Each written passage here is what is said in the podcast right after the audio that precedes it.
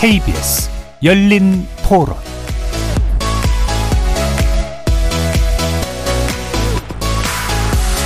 안녕하십니까. KBS 열린 토론 정준희입니다.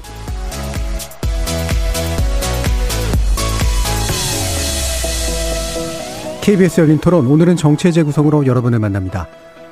국가 애도 기간이 지난 5일로 종료된 이후 정치권에서는 본격적인 책임 논의가 시작됐습니다. 오늘 국회 행안위에서는 이상민 장관을 비롯해 오세훈 서울시장, 박희영 용산구청장 등 이번 참사에 직간접 책임이 있는 관계자들이 대거 출석했죠. 국회의원들의 거센 질타와 추궁이 이어지고 있는 지금 책임자들에 대한 후속 조치가 어떻게 이루어질지 전망해 보겠습니다. 또 오늘 오전 윤석열 대통령이 공식회의 자리에서 이번 참사와 관련해 사과의 뜻을 전했는데요. 야당에서는 충분치 않다는 반응입니다. 이번 참사를 둘러싼 국민적 공분을 정치권이 어떻게 받아 안을지 오늘 정치 재구성에서 만나보도록 하겠습니다. KBS 열린 토론 지금 시작합니다. 살아 있습니다. 토론이 살아 있습니다. 살아있는 토론, KBS 열린 토론. 토론은 라디오가 진짜입니다. 진짜 토론, KBS 열린 토론.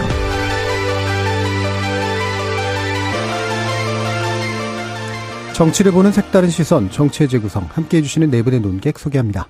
천하람 국민의힘 순천갑 당협위원장 나오셨습니다. 네, 전남 순천의 천하람입니다. 하헌기 전 더불어민주당 상근부대변인 자리하셨습니다. 네, 더불어민주당의 하헌기입니다. 최수영 시사평론가 나와주셨습니다. 안녕하세요, 최수영입니다. 김준우 변호사 함께 해 주셨습니다. 네, 안녕하세요, 김준우 변호사입니다. KBS 열린 토론 문자로 참여하실 분은 샵 9730으로 의견 남겨주시면 됩니다. 단문은 50원, 장문은 100원의 정보 용료가 붙습니다. KBS 모바일 콩 그리고 유튜브를 통해서 무료로 참여하실 수 있고요. 모바일 콩을 통해서는 보이는 라디오로도 만나실 수 있습니다. 많은 참여 부탁드리겠습니다. 자, 오늘 이제 국회 행정안전위원회에서 어, 현안 질의가 있었고요. 핵심 관계들에 관련된 상당한 질의, 질타가 이어졌는데 답변이 아그뭐 질의의 수준 그리고 답변의 수준도 함께 따져보면 좋을 것 같습니다. 전반적으로 어떻게 보셨는지 천하람 변호사님 먼저 말씀 주시죠. 네, 일단 뭐 조금씩 이렇게 질의를 하면서 뭐 저희가 알게 되는 부분들도 있습니다만은 대체적으로 이제 언론에 나왔던 부분들 네. 위주로 이렇게 진행이 되고 있는 것 같고 핵심 관계자들 같은 경우에도 다들 이제 뭐 다 도의적인 책임, 뭐 박형 용산구청장 같은 경우는 뭐 마음의 책임 이런 얘기를 하지만 네. 결국 본인들의 거취와 관련해서 속 시원한 답변들을 안 하고 있다 보니까 좀 답답하더라고요. 음. 그리고 물론 사고 수습이 중요하다는 거를 뭐 누구나 다 알고 있지만은 그럼 사고 수습이 어느 정도 정리된 이후에 뭐 내가 어떻게 할 거다라는 얘기가 좀 나와줘야 되는데 그런 부분들이 없다 보니까 계속해서 질의와 답변이 좀 평행선을 네. 그리는 느낌을 좀 많이 받았습니다. 맞습니다. 네. 자, 하원 기 부대변인. 예, 저도 뭐 마찬가지 의견인데요. 사과라는 거는 뭐 내가 무엇을 어떻게 잘못했다라는 게 구체적으로 적시가 되고 그걸 인지했다는 걸 보여준 다음에 앞으로 내가 어떻게 할 것이다라는 게 돼야 의미가 있는 것 아니겠습니까? 그런데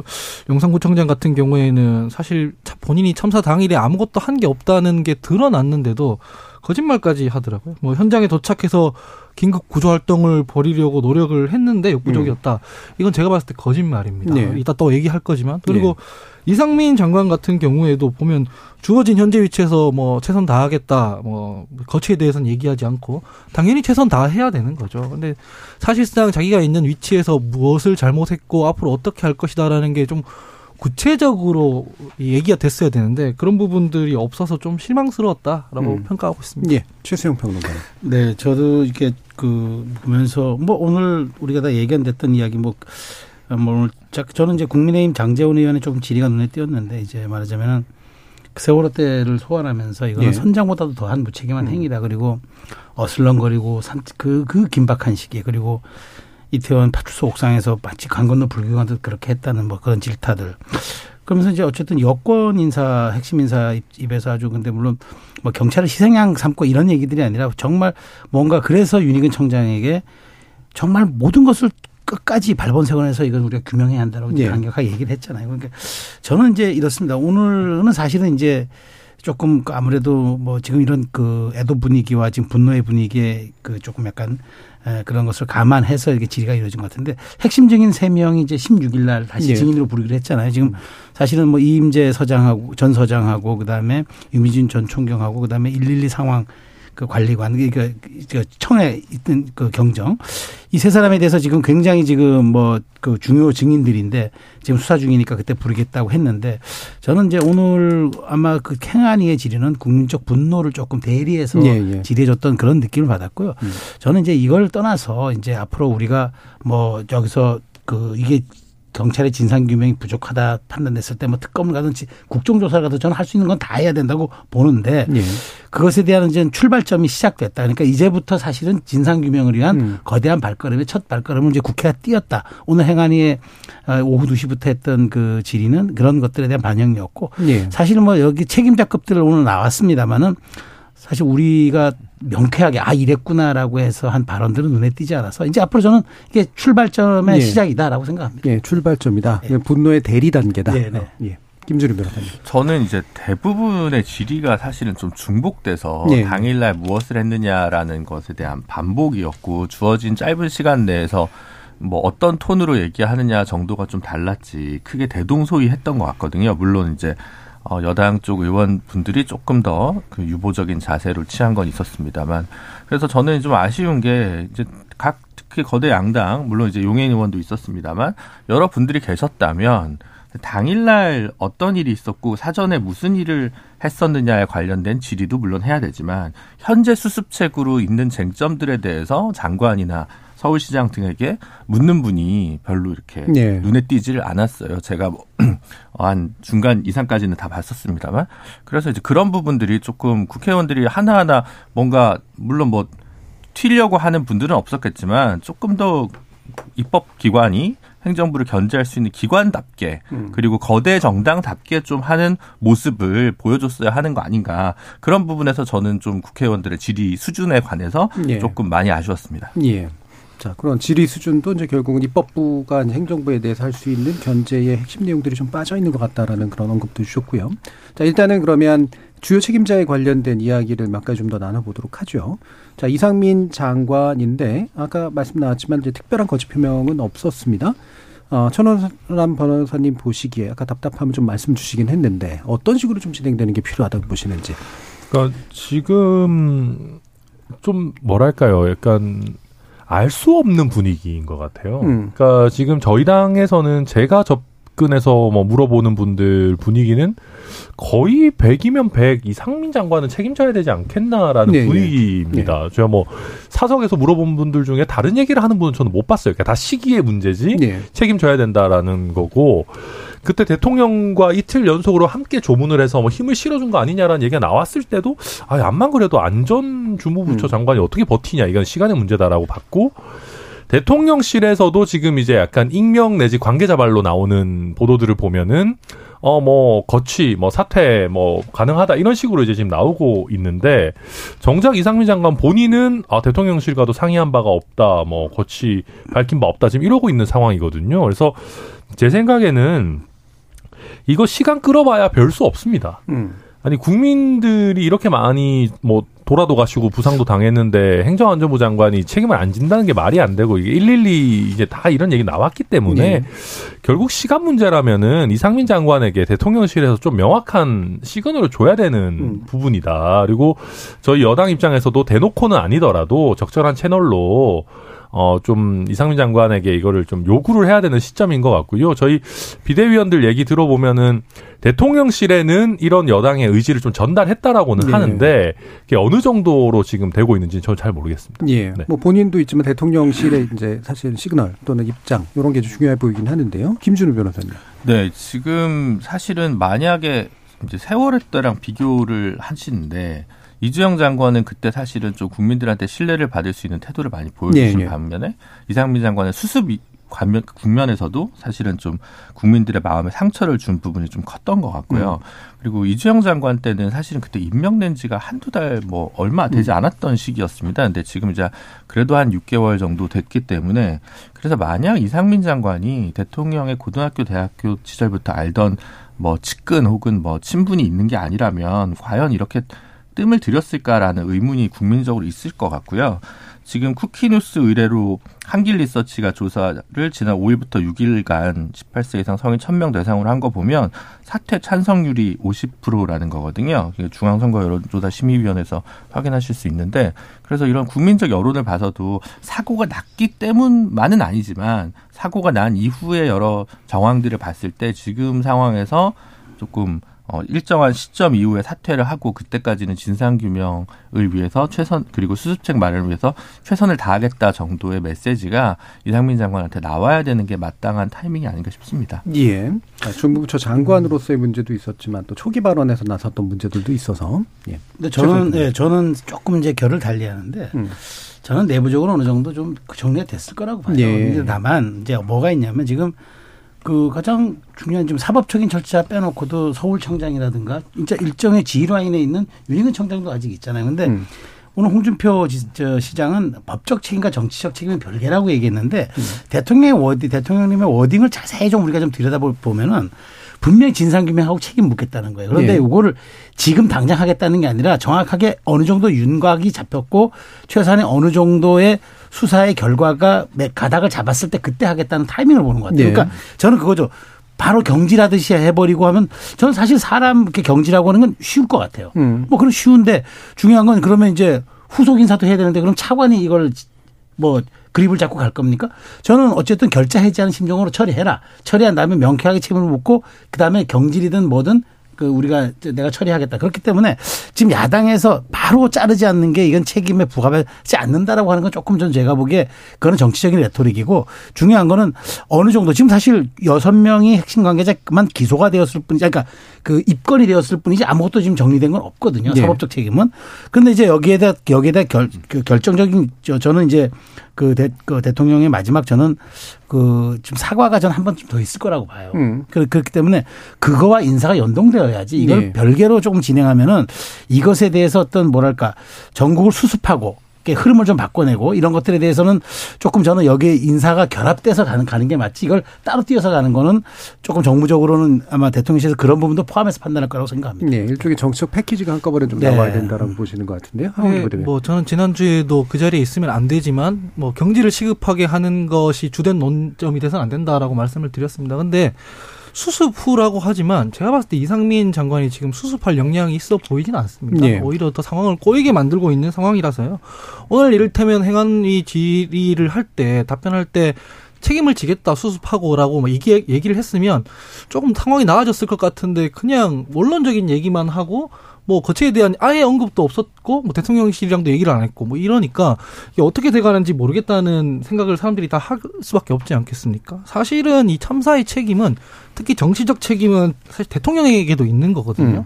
근데 대통령이 우리가 지금 민주사회에서는 국민과 생명의 안전을 지키는데 대통령이 책임을 다하라고 선출하는 거지 않겠습니까? 근데 대통령이 그걸 다 할 수 없으니까 강요들을 임명하는 거고 그 강요의 업무 실패는 결국 대통령한테도 부담이 되는 겁니다. 예. 근데 대통령한테 책임을 묻는 방식이 뭐냐면은 선출 잘, 아, 임명 잘못했기 때문에 여기에 대해서 인책 경질을 하라라고 하는 거거든요. 근데 여기에 대해서 너무 두루뭉술하기 때문에 사람들이 지금 문제 제기를 하는 것이고 국정조사도 해보자고 하는 것입니다. 그 실제로 당일에 있었던 일들을 보면 참사가 발생했을 때 시스템이 제대로 작동하지 않았다는 정황들이 너무 많이 드러나요. 이를테면 보, 처음에 신고가 있고 나서 가장 먼저 뭐 인지했던 게 대통령실이고 그다음에 대통령이고 그다음에 뭐 행정안전부 장관이고 일선에서 지휘해야 되는 경찰관들은 그 경찰들은 더 늦게 알고 이게 총체적으로 엉망이지 않겠습니까? 그러면 평소에 행안부 장관이 도대체 시스템에 대해서 어떻게 하고 있었냐라는 걸 국정조사 해보자는 거거든요. 여기에 대해서는 이게 책임 있게 우리가 진상조사를 임하겠다라고 하려면 수습 후에 수습 후에 이런 얘기를 할 게 아니라 수습은 뭐 문제 제기 받는 거에서 정부 입장에서 최대한 도와드리고 이후에라도 인책 경질을 하겠다 혹은 책임을 묻겠다라고 명확하게 메시지를 내는 게 좋아 보인다라고 말씀드리고 싶습니다. 예. 저는 그러니까 지난주에도 이런 톤이었는데 사실 이제 무조건 경질론이 아니라 사건가 났다고 해서 그리고 이제 여러 가지 패키지라고 얘기하는 최소영 평론가님 말에 저는 뭐 충분히 동의하고 그렇게 생각했는데 저는 그게 어제나 오늘쯤 나올 거라고 생각했습니다. 네. 적어도 대통령께서 직접 브리핑룸에 나오셔서 이제 과연 이제 이후에 종합적으로 대책을 이렇게 마련했고 이렇게 추진할 것이다. 그리고 인사와 관련된 책임은 이렇게 질 것이다라는 이야기들을 하기를 바랬고 그게 마땅하다고 생각했는데 여전히 뭔가 교통 정리가 안 되는 부분이 되게 유감스러운 거고요. 어, 예를 들면 그 지난주에 제가 말씀드렸던 것 같은데 이제 어 진상을 규명하고 책임자를 처벌하는 것만큼 중요한 게 이제 피해자들을 보호하고 희생자들을 이제 뭐 지원하는 부분입니다. 또 이제 조력을 했던 분들이나 아니면 지금 뭐그 그러니까 돌아가신 건 아니지만 다치신 분들 이런 분들 그리고 그, 그 상황을 목격해서 좀 심리적 트라우마를 겪고 계실 많은 이제 시민분들이 계십니다.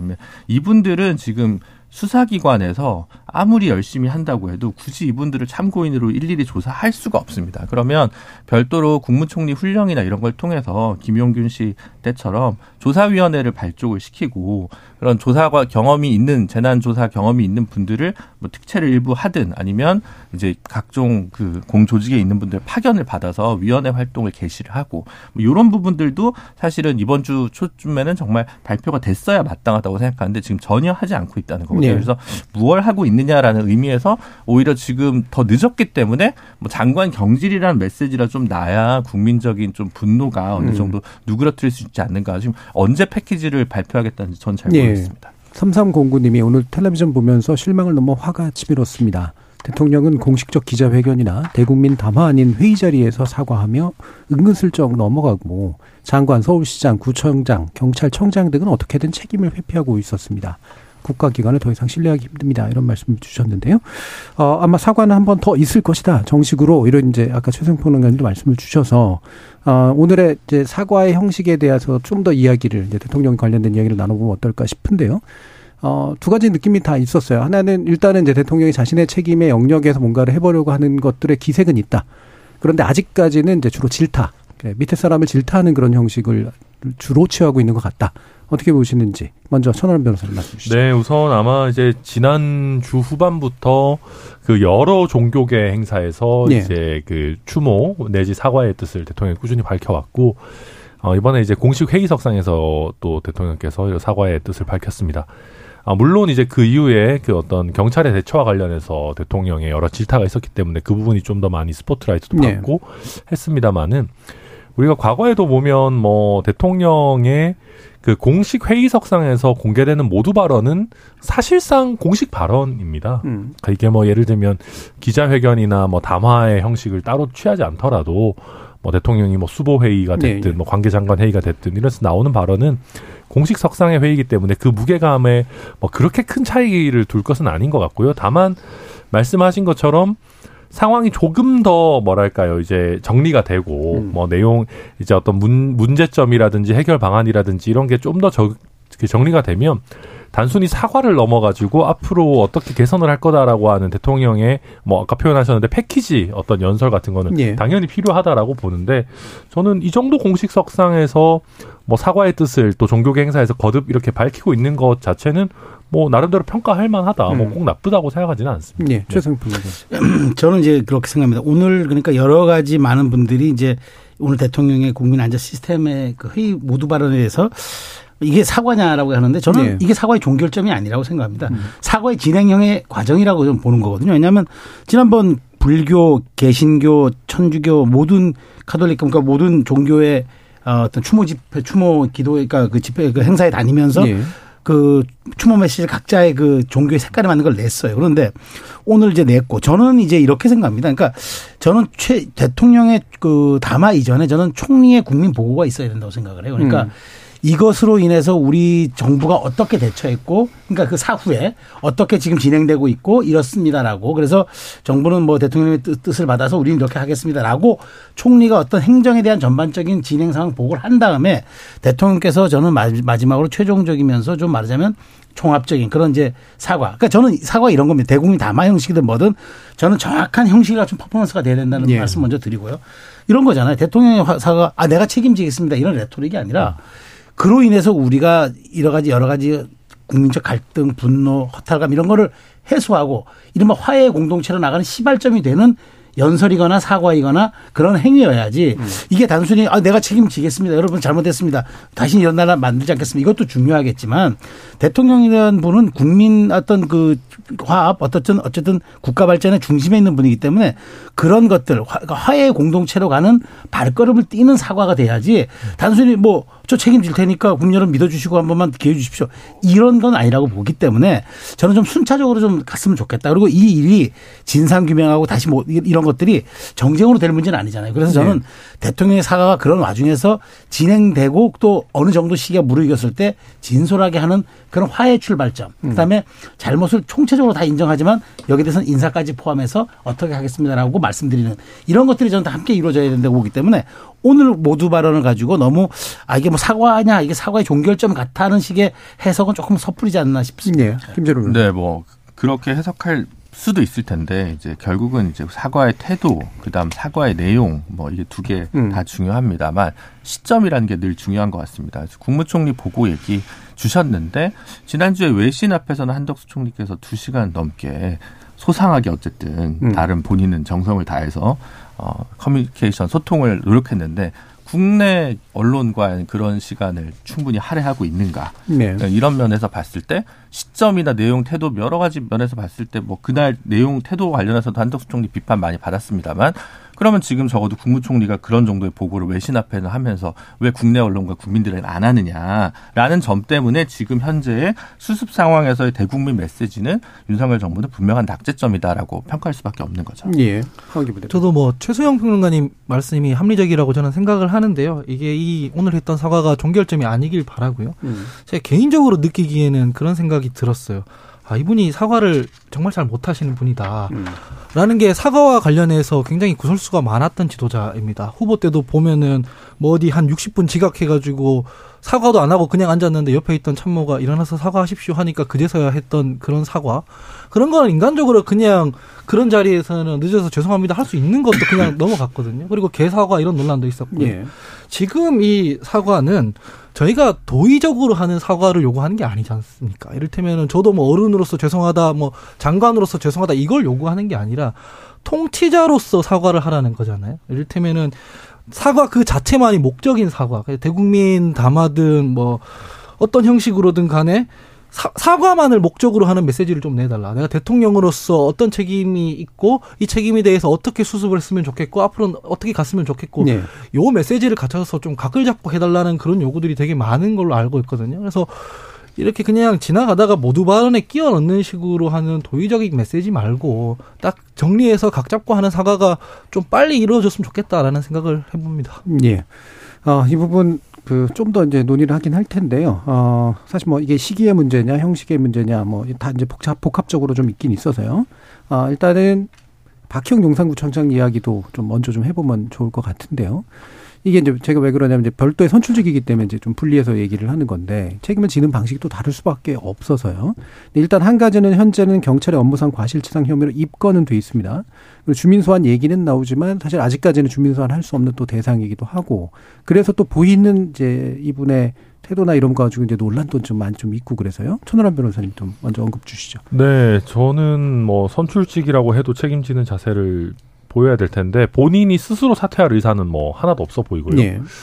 어, 근데 뭐 저는 그래서 뭐 차라리 저는 민주당에서 뭐, 뭐 모르겠습니다. 저희 당 선출직에 대해서 제가 할 말인지 모르겠지만은 뭐 주민 소환 이런 것도 아마 분명히 검토하고 계시리라고 생각을 하고 있습니다. 다 말씀하신 것처럼 취임 후 1년이 안 돼서 이제 내년 6월 이후에만 가능을 한 거니까 아니 6월도 아니죠. 7월 이후에 가능한 거니까 뭐 조금 어떨지 모르겠습니다만은 어, 분명히 이거는 경고의 메시지가 있어야 된다고 생각하고요. 그리고 사실 저희가 할 수 있는 게 별로 없습니다. 선출직이라서. 네. 음.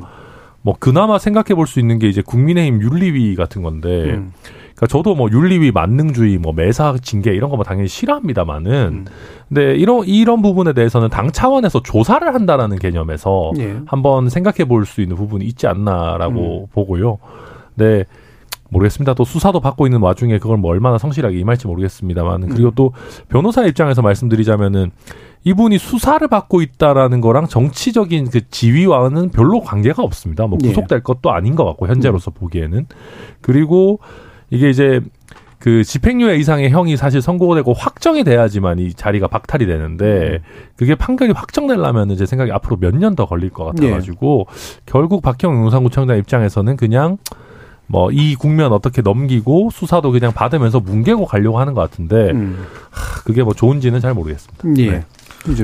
뭐 당에서는 그런 이제 엄정한 조치를 취할 수는 있겠습니다만 아무래도 이제 본인 입장에서는 뭐 당에서 징계를 받고 뭐 탈당 조치나 제명 조치가 되더라도 이후를 기약할 수 없는 상황에서 그냥 직을 유지하려고 어, 할 개연성이 상당히 높겠죠. 네. 그러다 보면 이제 과연 이제 임기 1년 지났던 시점에서 뭐 주민 소환 운동이나 이런 것들이 좀 벌어질지 이런 음. 것은 어떻게 보면 지금 예단하기는 어렵고 박희영 구청장이 그동안의 구설에 올랐던 부분을 반성하면서 어떤 성의 있는 태도를 보이고 책임을 지느냐 혹은 수사 과정에서 또 이렇게 어, 좋지 않은 일들이 뭐 있었다는 것이 발견된다면 오히려 어, 그걸 넘어서서 아마 주민, 주민 소환을 통해서 시민들이 사퇴를 시키는 방안도 충분히 성립하지 않을까 싶습니다. 음. 다만 지금 예단하기는 어려울 것 같습니다. 예, 예. 저는 이분은 선출직이니까 더 책임을 져야 된다 생각해요. 음. 공당까지 그 공, 공천은 국민의힘에서 한 거 아니겠습니까?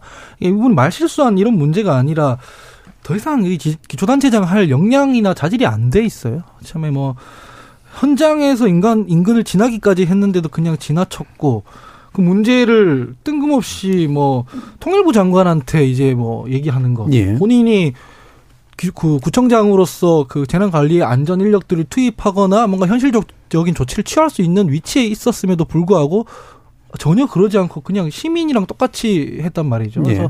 사실상 전혀 영향이 안 된다. 이런 분께는 어, 안전과 생명을 책임질 수 있는 그런 위치에 있어서는 안 되기 때문에 양심이 있다면 스스로 좀 사퇴를 하는 게 좋겠고요. 사퇴를 안 하면 당 차원에서 이건 조치를 해야 되는 게 맞습니다. 왜냐하면 정치인이지 않습니까? 누가 임명된 게 아니라 본인이 나서서 책임지고 했다고 하겠다고 지금 선출직에 도전하시고 선출이 되신 건데 이런 상황에서 버티는 거는 전혀 적절해 보이지 않습니다. 예. 그래서 같이 입길에 오르고 있고 이제 지역 국회이기도 하고 또 공천을 하기도 했었던 권영세 장관에게도 상당한 정책 부담이 가기도 할 것 같습니다. 최성평. 네, 저는 이분에 대해서 이제 뭐 여러 가지 많은 분들이 예. 지적을 해주고 계시니까 저는 이제 짤막하게 이분의 음. 그 뭐랄까 본질적인 것 하나만 좀 지적을 하면요. 음. 우리가 지방자치제도를 도입한 지 이제 다시 부활한 지 30년이 넘었잖아요. 예. 이러려고 도입한 거 아니잖아요. 음. 그러니까 우리가 최소한 지방자치단체장은 주민의 삶을 인근에서 그다음에 뭐 부대끼면서 같이 함께 일상에서 소, 같이 함께 소화하면서 지키라고 그리고 이제 거기에 대해서 주민 서비스를 하라고 준 게 기초단체장이었습니까? 예. 근데 기초단체장이 그 역할을 못했다. 그러면 우리는 지방자치제 하면 안 되고 다른 의미도 없는 거잖아요. 그러니까 음. 이게 하나의 사례가 됐단 말이죠. 저는 그래서 이분의 어떤 그 양식과 도덕에 맡기는 게 일차원적이지만 그게 안 된다 그러면 우리가 우리의 제도로서 할 수 있는 것과 우리의 법으로서 할 수 있는 것을 네. 모든 것을 해야 된다고 봅니다. 그러니까 뭐 공천했던 당이든 음. 아니면 뭐 뭐 반대편에 있는 진영에 있던 분들이 아니면 주민들이 직접 손으로 하든 저는 왜냐하면 이게 이런 것에 대해서 명쾌하게 우리가 어떤 하나의 그 사례와 표본을 보이지 않는다면은 예. 저는 우리 지방자치할 필요 없다고 생각합니다. 예. 뭐하러 지방 권력 만들어주고 뭐하러 지역에서 잘 사는 분들 그렇게 선출직이라는 정말 훈장을 달아주면서까지 우리가 세금 낭비하고 그, 그분들의 지위를 유지할 필요가 없잖아요. 예. 저는 이거는 지방자치의 본질에 대한 문제라고 생각하기 때문에 음. 이 부분에 대해서는 우리가 뭐 분노로서 해결하는 것들이 아니라 왜 우리가 그러면 이걸 도입했고 왜 부활시켰는지 이걸 한번 생각해 볼 필요가 있다는 예. 거죠. 지방자치를 도입한 이유가 될 분이 정확히 그 반대되는 행동을 그렇죠. 또 그렇기 때문에 선출직이라는 이유로 또 책임을 안 질 수도 있는 상태가 되버리죠. 딴 데서도 이런 일이 벌어질 수 있다고 보기 예. 때문에 여기에 대해서는 표본이 돼야 되고 사례가 돼야 된다고 생각을 하는 겁니다. 예. 네. 뭐, 진짜 최악이죠 이거는. 예. 예. 말씀하신 대로 이럴 바에는 그냥 트레이닝 된 직업 공무원이 그렇죠. 정장 하는 게 예. 낫죠. 음. 이런 상황 정도 되면. 그리고 제일 최악인 건 이제 아, 말씀 이미 잘 하셨는데 그런 겁니다. 이제 본인을 공천해 준 현재 통일부 장관과 있는 이제 단체 대화방에만 아유 사람이 너무 많아서 뭐 어쩌고 이랬다는 네. 거 아닙니까? 근데 구청장쯤 되면은요. 구청에서 항상 가용할 수 있는 인원이 있습니다. 음. 뭐 당직인 분도 있을 거고 네. 그다음에 재난 안전 담당하는 과도 있거든요. 음. 그러면 본인과 예를 들면 자기 같이 일하는 저희 저희 당의 뭐 시의원, 구의원, 당직하는 사람 몇 명만 모아도 열명은 금방 만듭니다. 아, 내가 봤을 때 위기감이 있다라고 하면은 당장 20, 2, 30분 내로 이태원을 좀 와주세요라고 할 수 있는 위치에 있는 사람이거든요. 근데 그런 게 아니라 그냥 아 뭐 걱정입니다 하고 지나갈 바에는 이거 정말 저는 아, 진짜 최악이다. 이거는 진짜 저희 당으로서도 엄정한 조치를 취해야 된다 생각합니다. 그러니까 상황을 인지했는데도 거기에 대해서 무슨 조치를 해야 되는지 몰랐다는 거거든요. 네. 방금 천하람 변호사 말씀해 주신 것도 있지만은 용산구청 관제센터에도 CCTV가 다 있어요. 그리고 음. 그 CCTV를 통해 확인을 하고도 주무부처인 행안부에 보고가 안 됐다는 거거든요. 이거는 사실 규정 위반이기도 합니다. 제가 보니까 관제원이 뭐 근무 중에서 이걸로 확인하고 나면 즉시 그 업무 부서나 해당 기관에 보고가 되도록 업무 규정이 돼 있더라고요. 예, 이런 부분까지 위반한 거거든요. 근데 계속 이 이런 역량으로 여기 앉아 있으면 아, 문제가 더 심각해질 것 같습니다. 그냥 공, 이건 진영 문제가 아니라 우리 공동체 차원에서 예. 이런 거는 그냥 스스로 좀 책임을 지시고 물러나는 게 좋겠다라는 음. 생각입니다. 예. 그러니까 이제 본인이 이제 선출직으로서의 정, 민감한 어떤 정책 감각을 지녀야 되는데 그게 지금 기대가 잘 안 되는 상황에서 아까 최성 평론가님 지적해 준 것처럼 어떤 제도적인 수단을 써야 지자체의 지자체 선거를 우리가 하고 있는 것에 대한 정책 의미를 되살릴 수 있을 것인가 좀 고민거리를 던져주고 있는 것 같습니다. 자, 그럼 또 한 가지, 어, 일부 마치기 전에 좀 짚어봐야 될 게, 이제 앞으로 수사와 조사의 방식이잖아요. 일단 경찰 수사에 대해서는 약간 회의론 같은 것들을 대고 있는 분들이 많이 있고요. 어, 국조, 국정조사와 이제 특검 이야기까지 나오고 있는데, 아까 이제 뭐, 김준우 변호사님께서는 조사위원회를 좀 총리가 좀 발족시키면 어떻겠느냐라는 그런 말씀도 주셔서 다방면으로 이제 쭉 다 필요한 수단들을 동원하는 게 맞, 맞을지 아니면 단계적으로 동원하는 게 맞을지 이야기를 좀 나눠보도록 하죠. 김준우 교수님. 저는 일단은 지금 뭐 경찰이 수사를 열심히 하고 있을 거라고 생각을 하고요. 다만 이제 초기에 나왔던 게 압수수색 영장에서 청장실이 빠졌다 뭐 이런 이제 보도를 본 것 같아요. 네. 근데 이제 영장 청구권은 검찰에게 있거든요. 그러면 이제 그걸 빠뜨린 거에 대해서 검찰은 뭘 했느냐가 저는 조금 오히려 음. 의문이에요. 만약에 이게 셀프 수사여가지고 약간 봐주기 수사 아니었냐 이렇게 만약 비판을 듣는다면 검찰은 그 정도에서는 어떤 지휘권이 있는 것인데 그래서 저는 그게 좀 이해가 안 갔고요. 음. 어 일단은 지금 가장 많은 인원을 동원할 수 있고 하기 때문에 경찰이 일단은 지금 뭐 크게 성역 없이 하고 있는 것 같습니다. 그래서 뭐 크게 제가 뭐 왜냐면 이게 굉장히 어려운 형태의 수사라고 보기는 좀 어려워서 그리고 경찰 내부의 어떤 뭐 통신망이나 보고망은 경찰 스스로가 오히려 제일 잘 알고 있기 때문에 그래서 각각의 그 수사 담당자들도 나름 직을 걸고 있어서 지금 뭐 반드시 검찰이 투입돼야 된다 뭐 이런 정도의 수준인 것 같지는 않습니다. 결국은 예. 이제 이게 사실관계는 명확하고 이걸 법리적으로 직무유기죄나 업무상 과실치사상죄를 적용할 수 있느냐 없느냐 이건 사실은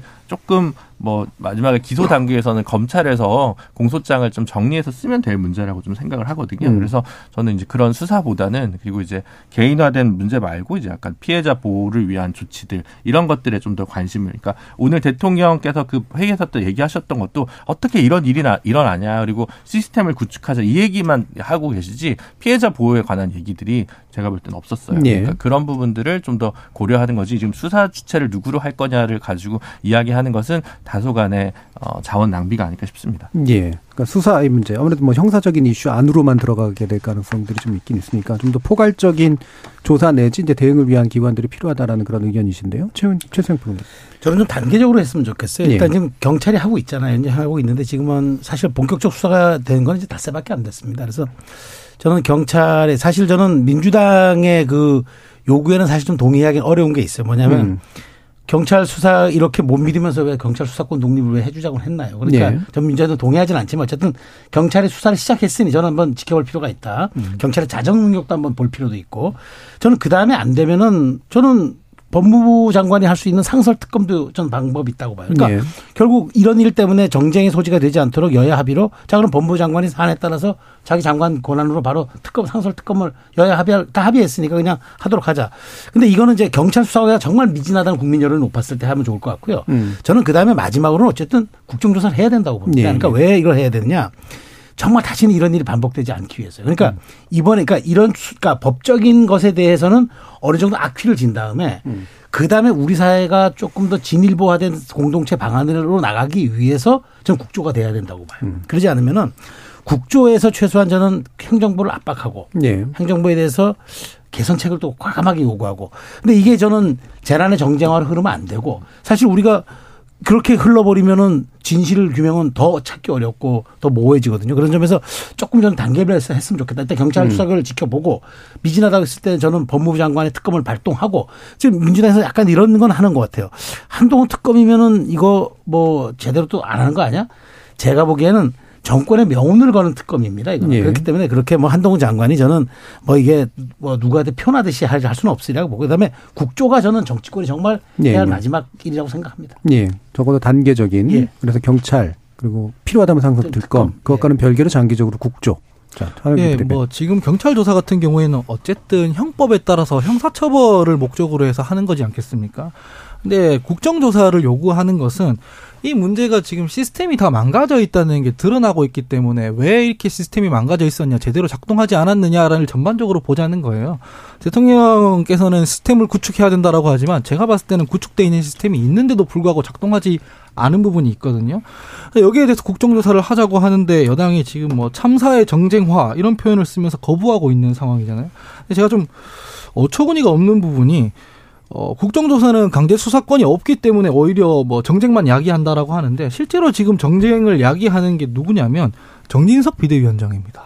그 지금 국민의힘 그러니까 여당의 대표격 되는 사람이 정진석 비대위원장인데 오늘 했던 얘기들 들어보니까 뭐 정권 퇴진 집회 탓에 경찰력이 그쪽에 쏠려서 이태원 참사가 뭐 벌어졌다. 그러니까 민주당이 사과하라. 이거는 사실관계에도 안 맞는 얘기지 않습니까? 다 드러나기로는 일단 뭐 집회는 진보 보수 막론하고 다 펼쳐져 있었고 당일 집회는 이미 8시 10분에 끝났는데 어, 최종 신고를 6시 30, 34분에 했음에도 불구하고 집회 끝난 이후에도 기동대가 뭐 이동하거나 하는 그런 정황 없이 그냥 바로 해산해 버렸다거나 이런 말도 안 되는 얘기를 하면서 지금 정쟁을 유발하고 있는 거거든요. 그래서 이 국정조사가 불필요하다는 얘기를 하려면 논리와 근거를 갖춰서 해야지. 지금 본인들이 정쟁을 야기하고 있으면서 뭐 경찰 조사 기다려 보자. 그리고 이렇게 하는 거는 제가 볼때 별로 국민적인 설득력을 못 얻을 것 같습니다. 음, 국조의 병행 쪽에 좀 더 가까우신 건가요? 왜냐하면 국정조사하면은 경찰 수사 방해해야 된다고 하는데 그렇지 않습니다. 이때까지 음. 참사들이 발생했을 때 그 병행한 사례 얼마든지 있고요.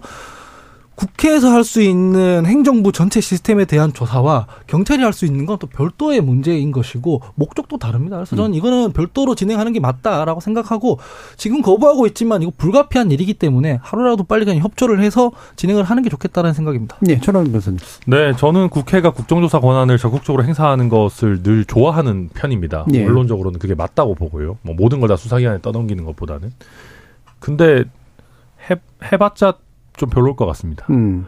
오늘 그냥 행안위 회의 또 하는 거 보는 수준일 것 같아요. 그러니까 왜냐하면은 아까 김 김준호 변호사님 잘 지적해 주셨지만 국회라고 하면은 제도적인 부분, 수사에서 놓치고 있는 부분 이런 부분들을 짚어줘야 되는데 또 그냥 뭐 그날 어쨌느니 뭐 이렇게 해가지고 수사기관이 할 법한 질문들을 세트로 나열하고 거기 나오는 국정조사에 나오는 뭐 참고인 증인 이런 사람들은 다 수사 중이라서 얘기 못합니다 하고 그냥 계속 그, 렇게 그냥 막 서로 아무것도 얻어내지 못하면서 할 게 제가 눈에 그려져요. 물론 제가 우리 국회에 대해서 더 믿음을 가져야 되겠지만 제가 예. 믿음이 부족해서 그런지는 모르겠습니다만은 그래서 국정조사가 지금 상황에서 특히 이게 이제 책임자 문책이라는 거, 진상 규명이라는 거에 방점이 찍혀 있는 초기 단계에 얼마나 잘 작동을 할까? 저는 솔직히 의문입니다만은 반대로 정무적으로 저희 당 입장에서 이걸 왜 굳이 안 받는지도 잘 모르겠습니다. 네. 저는 그냥 네. 받아도 상관없다고 생각합니다. 솔직히 말해서 병행에도 뭐 큰 문제가 있겠나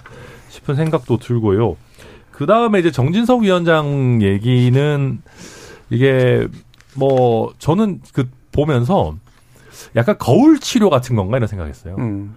저는 정진석 위원장 얘기도 합리적이지 않고 마찬가지로 무슨 용산 이전 때문에 이 참사가 발생했다라고 하는 것도 마찬가지로 저는 합리적이지 않다고 보거든요.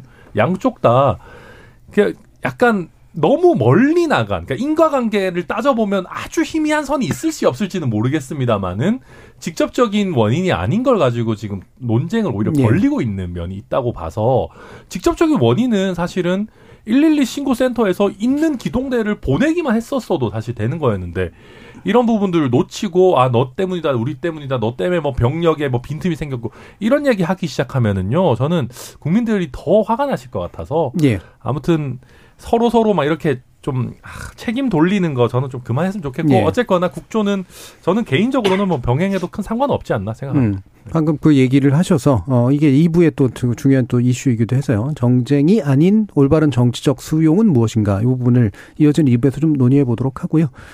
어, 지금 뭐 해외 경우에 보면 의회가 직접 조사를 하거나 의회가 발족시킨 이제 독립적 위원회가 조사했을 경우가 가장 바람직한 결과들이 많이 나오는데 우리 국회가 이제 어떤 역량을 가지고 있는가에 대해서도 또 이따 좀 한번 논의해 보도록 하죠. 여러분은 KBS 열린 토론과 함께하고 계십니다. 토론이 세상을 바꿀 수는 없습니다. 하지만 토론 없이 바꿀 수 있는 세상은 어디에도 없습니다.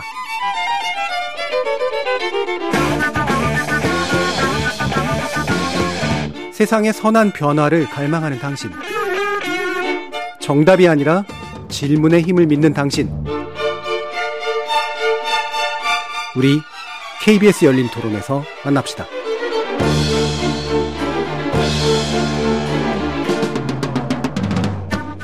KBS 열린 토론 월요일 코너 정치의 재구성 최수영 시사평론가 김준우 변호사 천하람 국민의힘 전남 순천갑 당협위원장 하헌기 더불어민주당 전 상근부 대변인 이렇게 네 분과 함께하고 있습니다. 자, 계속 이어서 이야기를 해보죠. 어, 지금 정진석 비대위원장이 야당 책임론을 주장하는 것에 대해서 아까 하원기 부대변인께서 강하게 질타하셨는데 그 부분에 대한 우려를 공유하지만 민주당이 보여주고 있는 그런 어떤 원인론, 책임론도 사실은 그렇게 만만치가 않다라는 천하람 변호사님 말씀도 있었기 때문에요. 김준호 변호사님 좀 이어서 논의해 주실까요?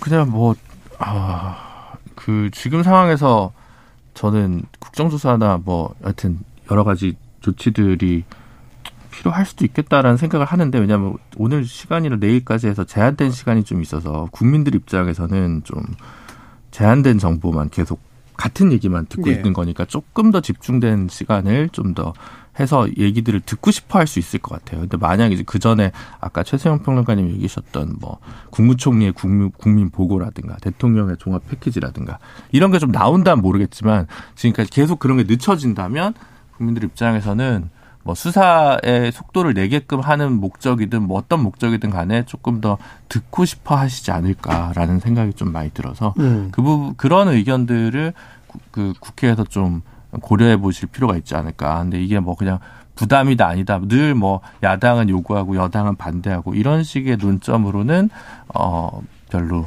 국민들한테 설득력이 없을 것 같고요. 예. 만약 국정조사가 필요 없을 정도로 투명하고 공개적이고 개방된 태도를 정부가 지닌다면 앞으로 한 2주간 음. 국정조사가 꼭 필요하겠느냐 뭐 이런 저는 유보적 태도를 가지고 있습니다. 음. 네, 최선희 그 지금 이게 책임론 양당이 얘기를 하는데 음. 그럼 정진석 위원장의 말대로 그날 그 집회가 그날 없었고 경찰력이 전부 정상적으로 그냥 다 배치됐으면 이태원 참사는 없었을까요? 네. 저는 뭐 거기 사실 뭐 그것도 사실 뭐뭐 뭐 가능성의 영역입니다만은 저는 뭐 그렇게 생각하지는 않습니다. 대응의 음. 문제였지 이게 네. 배치의 문제는 아니었다. 근데 저는 민주당이 이런 것에 대해서 여하튼 그 계속 의혹을 남기는 그러니까 이심 전심이라든가 이제 뭐 이런 이심 이심 인심이라든가 예. 뭐 이런 것 이런 조직 조직들이 계속 연, 연관되어서 의혹을 제기하는 것들에 대해서는 저는 분명히 명쾌하게 해야 된다고 보고 그리고 이번 첫날 집회 있었잖아요. 이번에 그 이번 주말에 지난 주말 예. 토요일에 있었던 거 추모 집회가 정권 퇴진 집회가 됐어요. 자 그렇게 되면은 추모 집회와 진상 규명이라고 한다 그러면 전 별 문제가 없는데 정권 퇴진이면은 국민의힘이 이렇게 반응을 하는 거예요. 그러니까 네.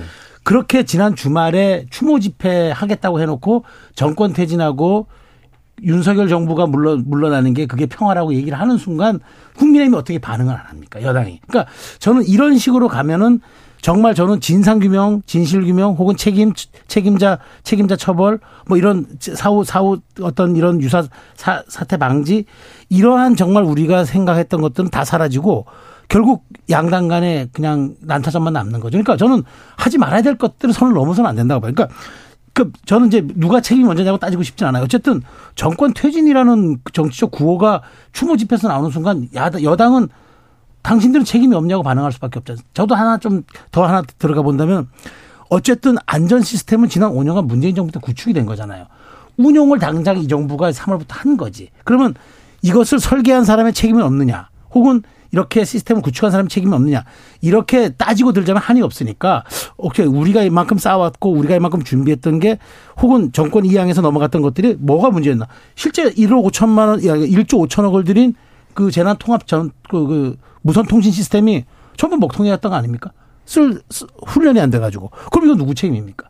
그래서 저는 이런 것들에 대해서 조금 책임감 있는 얘기를 해줘야지 추모 집회 공간을 자꾸 정치적인 것으로 변질시키면 저는 국민의힘도 어쩔 수 없이 저는 반응할 수밖에 없다고 봐. 그러니까 저는 최소한 어, 책임 있는 여당과 제1당 그렇다면 이 대목에서부터 저는 대하는 것들이 지금 추모의 시간이 지나서 진실규명의 시간이 왔다 그러면은 보다 좀 본질적이고 태도가 좀 명쾌하고 그다음에 책임감 넘치는 그런 자세로 접근해야지 이런 식으로 간다면 챗바퀴 도는 것밖에 안 될 거라고 봐요. 예, 하원기 부대는 저도 뭐 정제된 의견으로 문제 제기를 하는 게 좋다고는 생각을 하는데요. 그 왜 참사의 예방과 대처 그리고 후속 조치까지 국민들 누가 누구나 보기에 최선을 다했다라고 한다면 국정조사를 요구하는 게 아마 힘을 못 얻을 거예요. 근데 그렇지 않다는 게 누구나 동, 공감대가 있으니까 국정조사 하자는 얘기들이 계속 더 힘을 받는 거거든요.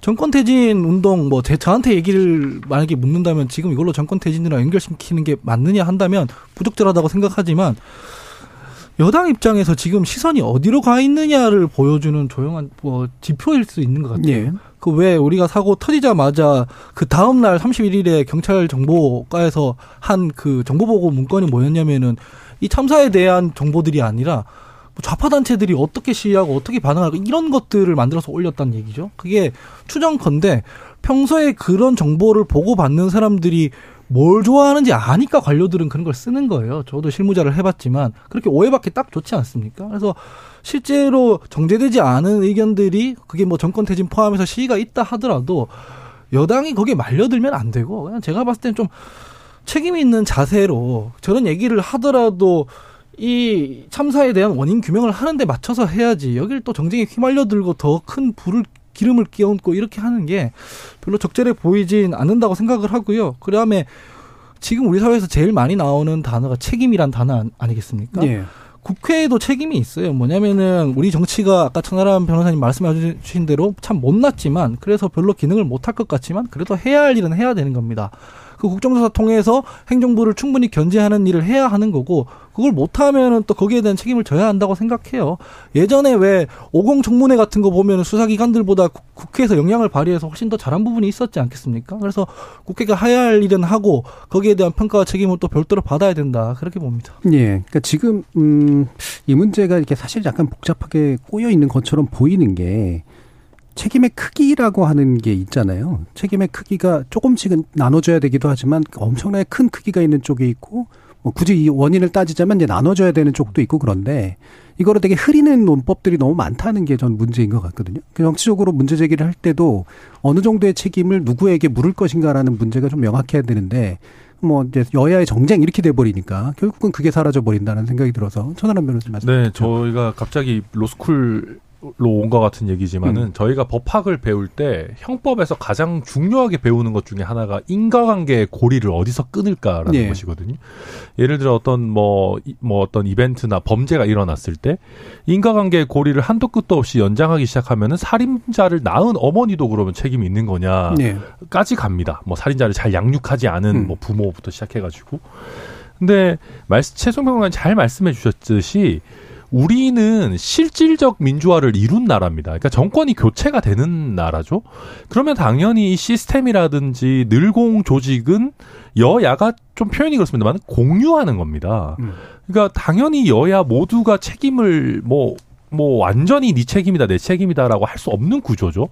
이번 사태에서 가장 책임 있다고 하는 사람들 물론 아주 높은 뭐 이상민 장관이나 뭐 그 선출직인 박희영 그 뭐 구청장 있죠 있지만은 대부분 경찰 조직은 사실은 뭐 늘공 조직인 겁니다. 그래서 이걸 가지고 저희가 너무 이 문제를 확장해 가지고 여야가 정쟁하는 건 저도 타당하지 않다라고 보고요.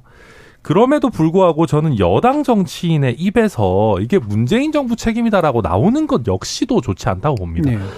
이게 여당 정치인들이 저는 그 가끔 그런 느낌을 받거든요. 우리가 말 안 하면은 국민들은 모르실 거야라고 착각하고 계시는데 음. 국민들은 지금 제가 말씀하신 말씀드린 걸 다 알고 있습니다. 이게 6개월 만에 윤석열 정부가 들어와서 나라가 처음부터 그게 다 바뀌지 않았다는 것도 알고 그렇다고 해서 지금 일어난 일에 대해서 문재인 정부한테 전적으로 책임을 물을 수 없다는 거 다 알고 계십니다. 음. 근데 이거에 대해서 이제 여당에 있는 사람이 나와가지고 문재인 정부가 5년간 뭐 했습니까? 세월호 때 그렇게 뭐 해놓고 막 이러기 시작하는 순간 이제 제가 유권자면은 아 그럴 거면 정부 왜, 받, 왜 받았냐라는 예. 얘기가 절로 나오거든요. 그래서 좀 정무적인 감각을 좀 가지고 얘기를 해주셨으면 좋겠다. 음. 아니 저도 마음속으로는 문재인 정부 책임이 어느 정도 있겠다고 생각은 할 수 있죠. 음. 뭐 하루 아침에 정부가 하늘에서 뚝 떨어진 게 아니니까. 근데 그런 얘기를 왜 해요 지금? 가뜩이나 저희 정부의 전체적인 지금 대응하는 태도가 자꾸 책임을 면하려고 하는 거 아니냐, 뭐 이렇게 해봤자 소용 없었던 거 아니냐 이런 얘기 나오는 마당인데 그래서 보고 있어 사실 좀. 그러니까 여당의 구성원이기 이전에 국민으로서 우리 정치인들이 너무 국민들의 수준을 낮게 평가하는 거 아닌가? 그래서 좀 짜증이 날 때가 있습니다. 음, 네, 예. 김준호 변호사님. 김영삼 대통령이 성수대교 사고 났을 때 음. 그러면 그 전 정부 책임이라고 물론 비슷한 얘기를 어디선가 외신인가 어디서 얘기를 해서 뭐 사과한 네. 적이 있었습니다. 뭐 어쨌든 국민들 앞에 나와서 3일 만에 아마 그 카메라 앞에 나와서 브리핑을 해서 사과를 했을, 했을 겁니다. 그러니까 책임은 뭐 인과관계를 다 따지면 뭐 우리 뭐 관료 시스템 뭐 현재 뭐 자본주의 시스템을 갈아가지 여러 가지 결함들이 복합적으로 나타나는 경우들도 있죠. 근데 그런 경우는 대표적으로 세월호나 성수대교나 뭐 삼풍백화점 같은 경우였고 이번 경우는 사실 그런 거라고 얘기하기가 좀 어려운 것 같거든요. 예. 그러니까 구저 구, 기존에 쌓여 있던 시스템 시스템적인 문제일까? 관료 문화의 문제일 수는 전 충분히 있다고 생각합니다. 네. 관료 문제. 그러니까 설마 무슨 일이 있겠어 아니하거나 아니면 어 열심히 여기서 더 나서서 사전적으로 적극적으로 예방하다 보면 다른 동료들한테 괜히 군소리만 듣고 그리고 이제 본인은 이걸 해도 태가 나지 않고 승진이나 실적에 도움이 되지 않고 그래서 그냥 적당히 아니하게 이 일을 대처하고 이런 부분들은 뭐 정권과 막론하게 조금 갈수록 이제 다시 어 공직사회 일부에 좀 퍼져 있는 기운이라고 할 수는 있겠습니다만 나머지는 사실 뭐 112가 있고 뭐 119가 있고 조사를 해가지고 이게 지금 제대로 적시에 투입이 안 된 것인데 그걸 뭐 이전 정부의 책임이라고 얘기할 수 있는 그런 문제일까라는 생각이 좀 들어서 어 야당에 대한 뭐 야당이 지금 야당 혹은 야당과 가까운 일부 단체들이 뭐 지금 어 퇴진 구호를 외치는 부분은 저도 뭐 그렇게 정무적으로 그렇게 아, 아주 위력적이거라고 생각하진 않습니다. 그래서 그런 부분은 아닌데 지금 어느 쪽에서 어떻게 나오든 간에 어 정부와 여당에서는 조금 더 낮은 자세로 임하는 것이 적절한 태도가 아니겠나 싶습니다. 예. 저희가 방송 들어오기 전에 이제 대기실에서 뭐 다른 주제를 가지고 우리 정치는 도대체 역사에서 뭘 배우느냐 가지고 저희가 잠깐 얘기를 했는데 예. 저도 뼈 아프게 자성을 한번 하면 저도 2014년 세월호 사건 났을 때 제가 청와대 근무하고 있었고 제가 대변인실에서 저 국장으로 근무하고 있어서 이제 그때 대통령 기자회견을 준비했던 기억이 납니다. 예, 예. 그때 저희가 그랬어요. 이건 켜켜이 싸운 적폐의 문제라 해경을 해체하겠다. 음. 그래서 어떻게 됐습니까? 해체, 해경 다시 부활했잖아요. 예. 적폐 문제가 아니었었잖아요. 적폐가 일부 있었죠. 음. 적폐가 일부 있었죠. 그, 일, 그 적폐를 어쨌든 그 정부가 조금 더 선진화된 방향으로 해소하는 쪽으로 갔었어야 하는데 적폐가 원인이었다를 규정하는 순간 한 발짝도 뭐 한 발짝은 아니었겠지만 크게 나가지 못했어요. 예. 그래서 결국은 이제 그 말하자면은 총선 뭐 여러 가지 그때 선거에서도 이제 우리가 그렇게 평가를 받았는데 예. 그럼 지금 저는 똑같다고 봅니다. 그렇다면 지금 뭔가 책임이 있다 그러면 포괄적이고도 조금 더 우리 사회가 우리 여기에 자치단체의 문제, 정치의 문제, 이 모든 것에 대한 문제, 시민 의식에 대한 문제, 모든 것다 포함해서 앞으로 나가야 할 방향을 갈등을 조정해야 할 정치가 미래도 제, 저는 제시해야 된다고 보는데 그래서 네. 정치를 희망을 파는 세일즈맨들이라고 하지 않습니까? 그런데 지금 여당이 그 역할을 저는 못 한다고 보는데 그 못하면 은 야당이 그걸 하라고 질책을 하고 가편을 해줘야지 니들 물러서 이제 이제 내려와. 6개월 해보니 알겠어. 니들한테 나라 못 맡겨라고 하는 순간 좀 또 과거로 가잖아요. 왜 정치가 저는 왜 그 저희가 말한 것처럼 왜 단 10년 전에 이래서도 이렇게 여야가 배우는 게 없습니까? 음. 그래서 저는 이게 너무 안타까운 거예요, 사실. 예. 그 뭐 얘기를 해주셔서 제가 약간 더 그냥 일부러 좀 명확하게 만들기 위해서요. 그러니까 그럴 것 같거든요. 예를 들면은 그 선출된 정부가 6개월 정도뿐이 안 되는데 만약에 퇴진을 요구한다 그러면 이건 정책으로 굉장히 다른 문제잖아요. 네. 근데 또 한편 야당이 공식적으로 퇴진을 요구하고 있는 상태인가에 대해서도 좀 궁금함도 좀 있고 그래서 이게 어느 정도까지 야당의 모습이 여당에 자극하는 요소일까. 그런 궁금증도 좀 있습니다. 저는 뭐 일각에서 나오는 내각 총사태 여기에도 사실 동의를 안 합니다. 예. 거기까지 갈 문제도 아니라고 생각을 하고요. 방금 최수영 평론가님께서 말씀해 주신 역사에서 대체 뭘 배우냐 이 표현이 전 되게 좋은데요. 그러니까 이게 어, 정부의 문제를 떠나서 한번 사회의 문제로 따져보면 좋을 것 같은데 지난 정부에서 왜 포항 지진이나 고성 산불이나 뭐 부다페스트 유람선 유람선 참사 뭐 코로나 19 이거 대응을 잘했다는 평가를 받았습니다. 근데 이게 지난 정부의 역량이 좋아서 이기만 한 게 아니라 그 전 정부에서 실수한 것들을 거기서 교훈을 수용하면서 얻은 걸로 한 거거든요. 메르스 사태에서 예. 그, 그 이후에 외양간을 잘 고쳤기 때문에 뭐 코로나19를 대응을 잘했다든가 이런 식으로 정권이 어떤 정권이냐에 무관하게 사회는 진전해 나가야 되는 거잖아요. 예. 그러면은 이 참사는 어땠는지를 한번 따져보자는 거예요. 실제로 문재인 정부에서 열심히 했지만 여기까지는 대비가 안 될 수도 있는 것이고 아니면은 사회가 이만큼 진전했는데 그럼에도 불구하고 시스템이 다시 망가져서 후퇴했을 수도 있고 예. 그런 거지 않습니까? 지금 보도에 따르면은 뭐 2017년부터 2020년까지는 뭐 이태원 일대 다중 인파 운집에 따른 안전 사고 발생 우려를 담은 뭐 보고서들이 그 전에는 있었다는 거잖아요. 문건이나 대책회의. 예, 예. 그러면 이번에는 왜 그런 것들이 작동을 안 했는가, 언제부터 그렇게 됐는가 이런 것들을 좀 따져 보려면 니네 정부에서 하면 안 된다. 뭐 니네 정권 책임이다. 이렇게 가서는 안 되고 우리가 사회적인 의미에서 우리 사회가 지금 진전하고 있는가 후퇴하고 있는가에 대한 걸 좀 따져봐야 한다고 생각을 해요. 근데 뭐 어느 집회에서는 이게 뭐 보수당이 정권 잡으면 이런 일이 발생한다. 이것도 별로 부적절하고 그렇다고 보수 정권에서는 벌써부터 그런 얘기부터 하냐 여기에서 집중하는 것도 음. 별로 바람직한 여당의 태도는 아니죠. 그러니까 사회 차원에서 한번 좀 조망을 하고 불필요한 것들을 걷어내는 시도가 필요해 보인다라고 음. 생각합니다. 네, 그러니까 저희는 좀 민감하죠. 아무래도 음. 트라우마가 있고 저희 네, 진영은.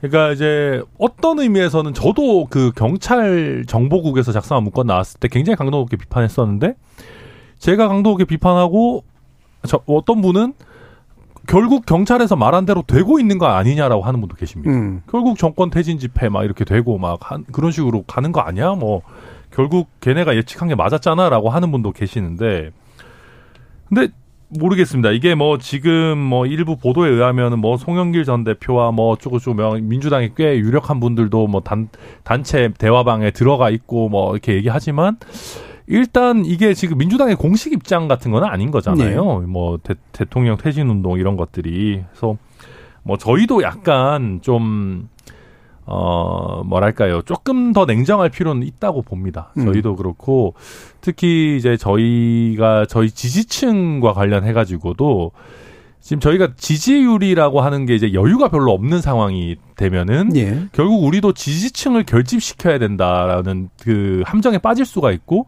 지지층 결집시키는데 이제 가장 편한 방법이 이제 상대방을 악마화 만드는 거거든요. 예. 뭐 저희 진영이든 뭐 상대 진영이든 음. 간에.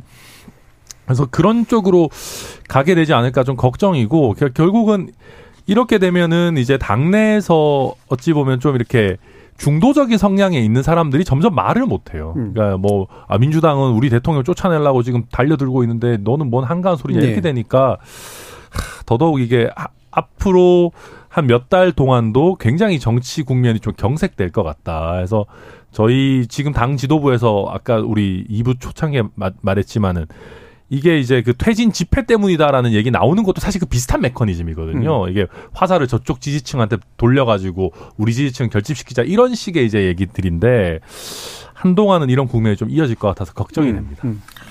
근데 저는 천하람 변호사님께서 이렇게 뭐 우리 신형의 트라우마 이렇게 얘기하는 건 별로 좀 적절하지 않은 표현인 것 같습니다. 오히려 세월호를 뭐 정쟁화시키는 문제라고 아, 생각합니다. 세월호의 문제가 아니라 이제 뭐랄까요 저희가 대통령 탄핵당한 그걸 예, 예. 말씀드립니다. 네. 예. 음. 근데 뭐 그것도 이제 트라우마가 있는 보수가 있고 트라우마가 없는 차, 그 탄핵에 찬성한 보수가 있는데 뭐 음. 제가 알기로 뭐 탄핵에 찬성하신 보수로 천 변호사님을 알고 있어서 아, 뭐 그런 그런 의미라기보다는 그래서 어쨌든 전체적으로 그러니까 예. 무슨 얘기냐면 사실은 이게 정쟁화가 된다는 것이 적절성 뭐 이냐 아니냐 이런 윤리적인 얘기를 하는 게 아니라 엄밀히 따져 보면 2014년 당시에 지방선거에서는 박근혜 정부가 승리했습니다. 네, 세월호가 음. 있었음에도 불구하고, 그러니까 오히려 그런 참사를 과도하게 정쟁화를 시킬 경우에 그게 가질 수 있는 역풍이 있다는 걸 민주당도 잘 알 겁니다.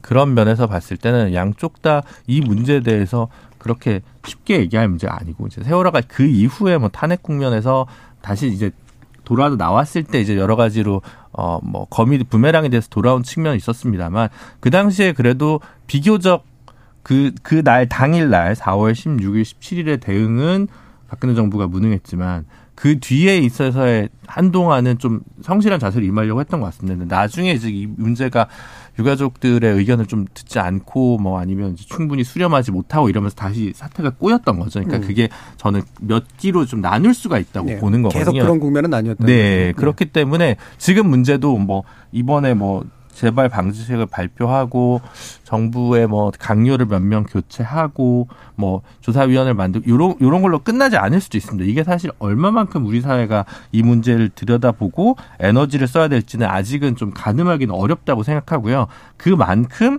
정무적으로도 각 정당에서 이 문제를 가지고 어 과도하게 역편향이나 반편향이나 이런 것들을 보여주는 것을 대단히 조심스러워해야 한다고 생각합니다. 예. 우리가 지금 정파에 국한해서 얘기를 하고 있는데요.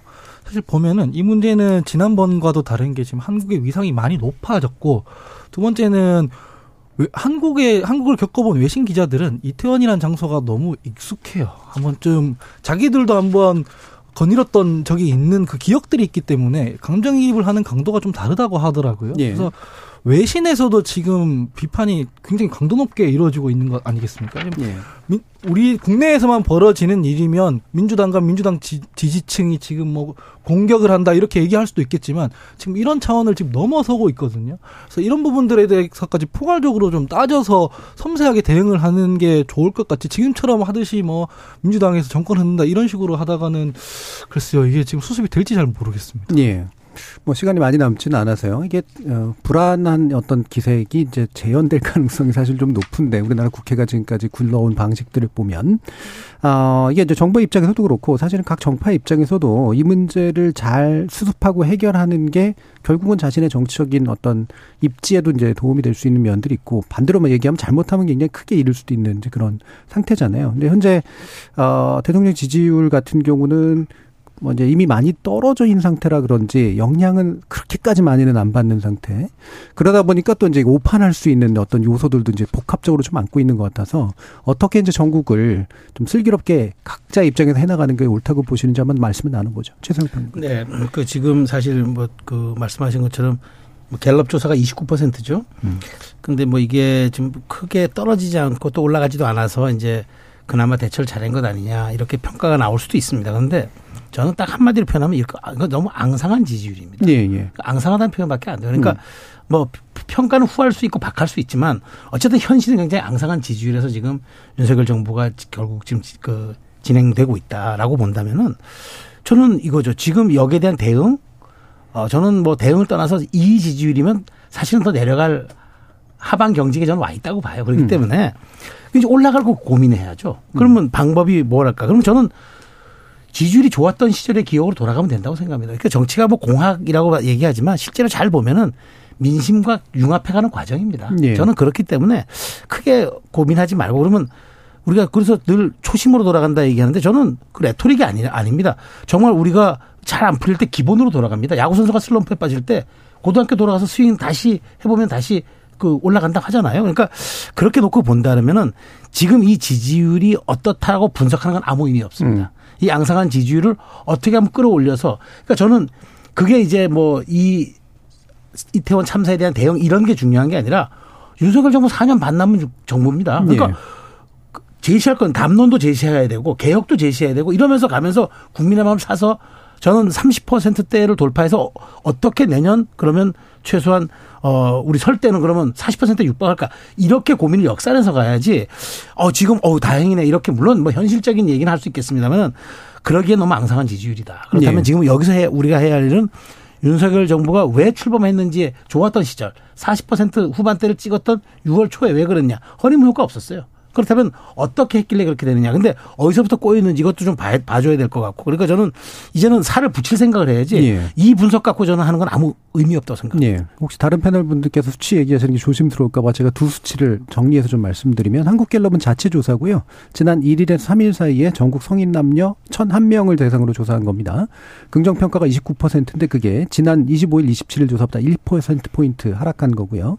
리얼미터가 미디어 트리뷴 의뢰로 10월 31일에서 11월 4일 4일까지 전국 만 18세 이상 2,521명에게 조사한 게 아, 긍정 평가가 어, 지난주 대비 1.5%포인트 내린 34.2%로 이제 나타났죠. 전반적으로 약간의 하락세 정도로 어, 볼 수가 있습니다. 자세한 내용 아, 중앙선거 여론조사 심의위원회 참조하시면 되고요. 자, 요런 경향에 대한 이제 오판 가능성 또는 이걸 가지고 뭔가 분석할 이유도 없다라고 이제 보신 최수영 평론가님 말씀이 있어서 더 나눠보도록 하죠. 참사를 잘 수습할 경우에 지지율이 상승할 수도 있죠. 네. 그러니까 뭐 아니면 총기 사고가 났을 때 오바마 대통령은 뭐 어메이징 그레이스라는 노래를 부르면서 또 이렇게 잔잔하게 또 화제가 되기도 했었는데 지금 그런 모습이 없으니까 사실은 뭐 위기가 기회다라는 표현을 여기에 대입하는 것은 다소 부적정할 수 있습니다만 잘 하셨다면 낮은 지지율이 반등할 수도 있었지 않았을까. 그래서 이 성적표도 그대로라는 것은 매섭게 좀 받아들여야 된다는 생각이 들고요.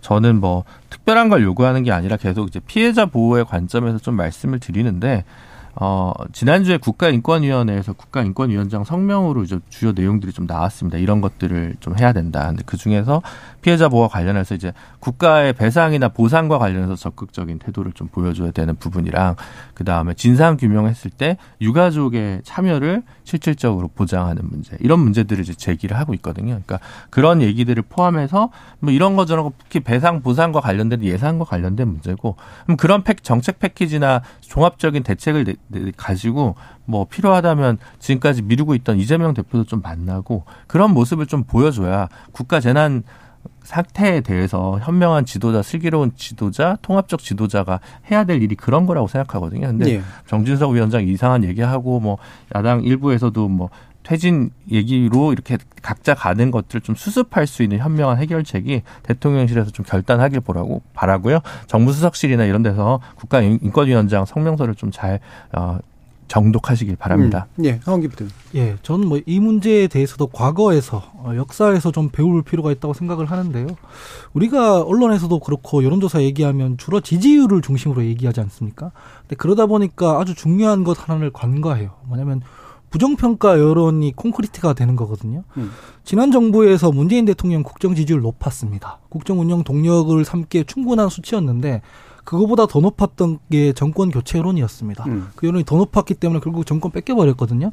마찬가지인데 지금 있는 이 부정평가 여론이 더 공고해지면 그게 나중에는 결국 정권 교체 여론으로 전환됩니다. 그렇기 때문에 지금 뭐 20 몇 프로에서 몇 프로 올랐다. 이게 지금 유의미한 분석이 아니라 이걸 잘 수습해서 정부에 대한 이 비호감도를 어떻게 낮출 것인가에 대한 고민을 해야 되는데 그런 눈치를 전혀 안 보는 것 같다라는 예. 생각이 들어요, 저는. 예, 전하람 변호사님.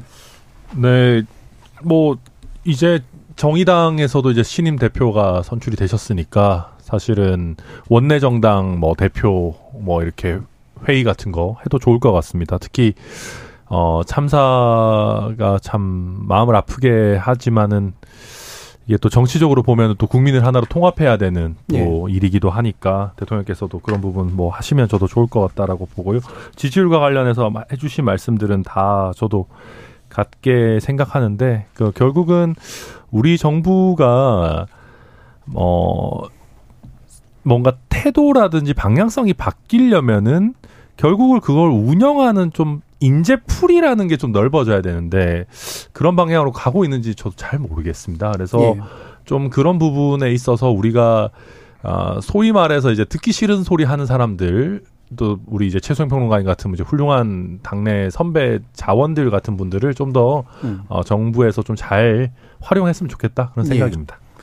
자, KBS 열린 토론 월요일 코너 정체적 구성 이것으로 모두 마무리하겠습니다. 오늘 함께해 주신 김준우 변호사, 최수영 시사평론가, 하은기 전 부 대변인 그리고 천하람 당협위원장 네 분 모두 수고하셨습니다. 감사합니다. 감사합니다. 감사합니다. 막스 베버는 책임 윤리를 정의하면서 행위의 결과에 대해 엄중한 책임을 묻는 것이며 그것을 의도하지 않았다고 해도 부수적인 결과에까지 책임을 지는 특히 정치인에게 필수적인 윤리라고 했습니다. 생태 철학자 한스 요나스는 이 개념을 더 확장시켜서 과학과 지식의 힘이 커진 만큼 인간은 그에 상응하는 윤리의식을 지녀야 된다고 말했죠. 이제 누가 바람직한 인간 그리고 바람직한 정치인의 범주에 들어야 하는가 판별해 볼 상황이 펼쳐졌습니다. 지금까지 KBS 열린 토론 정준이었습니다.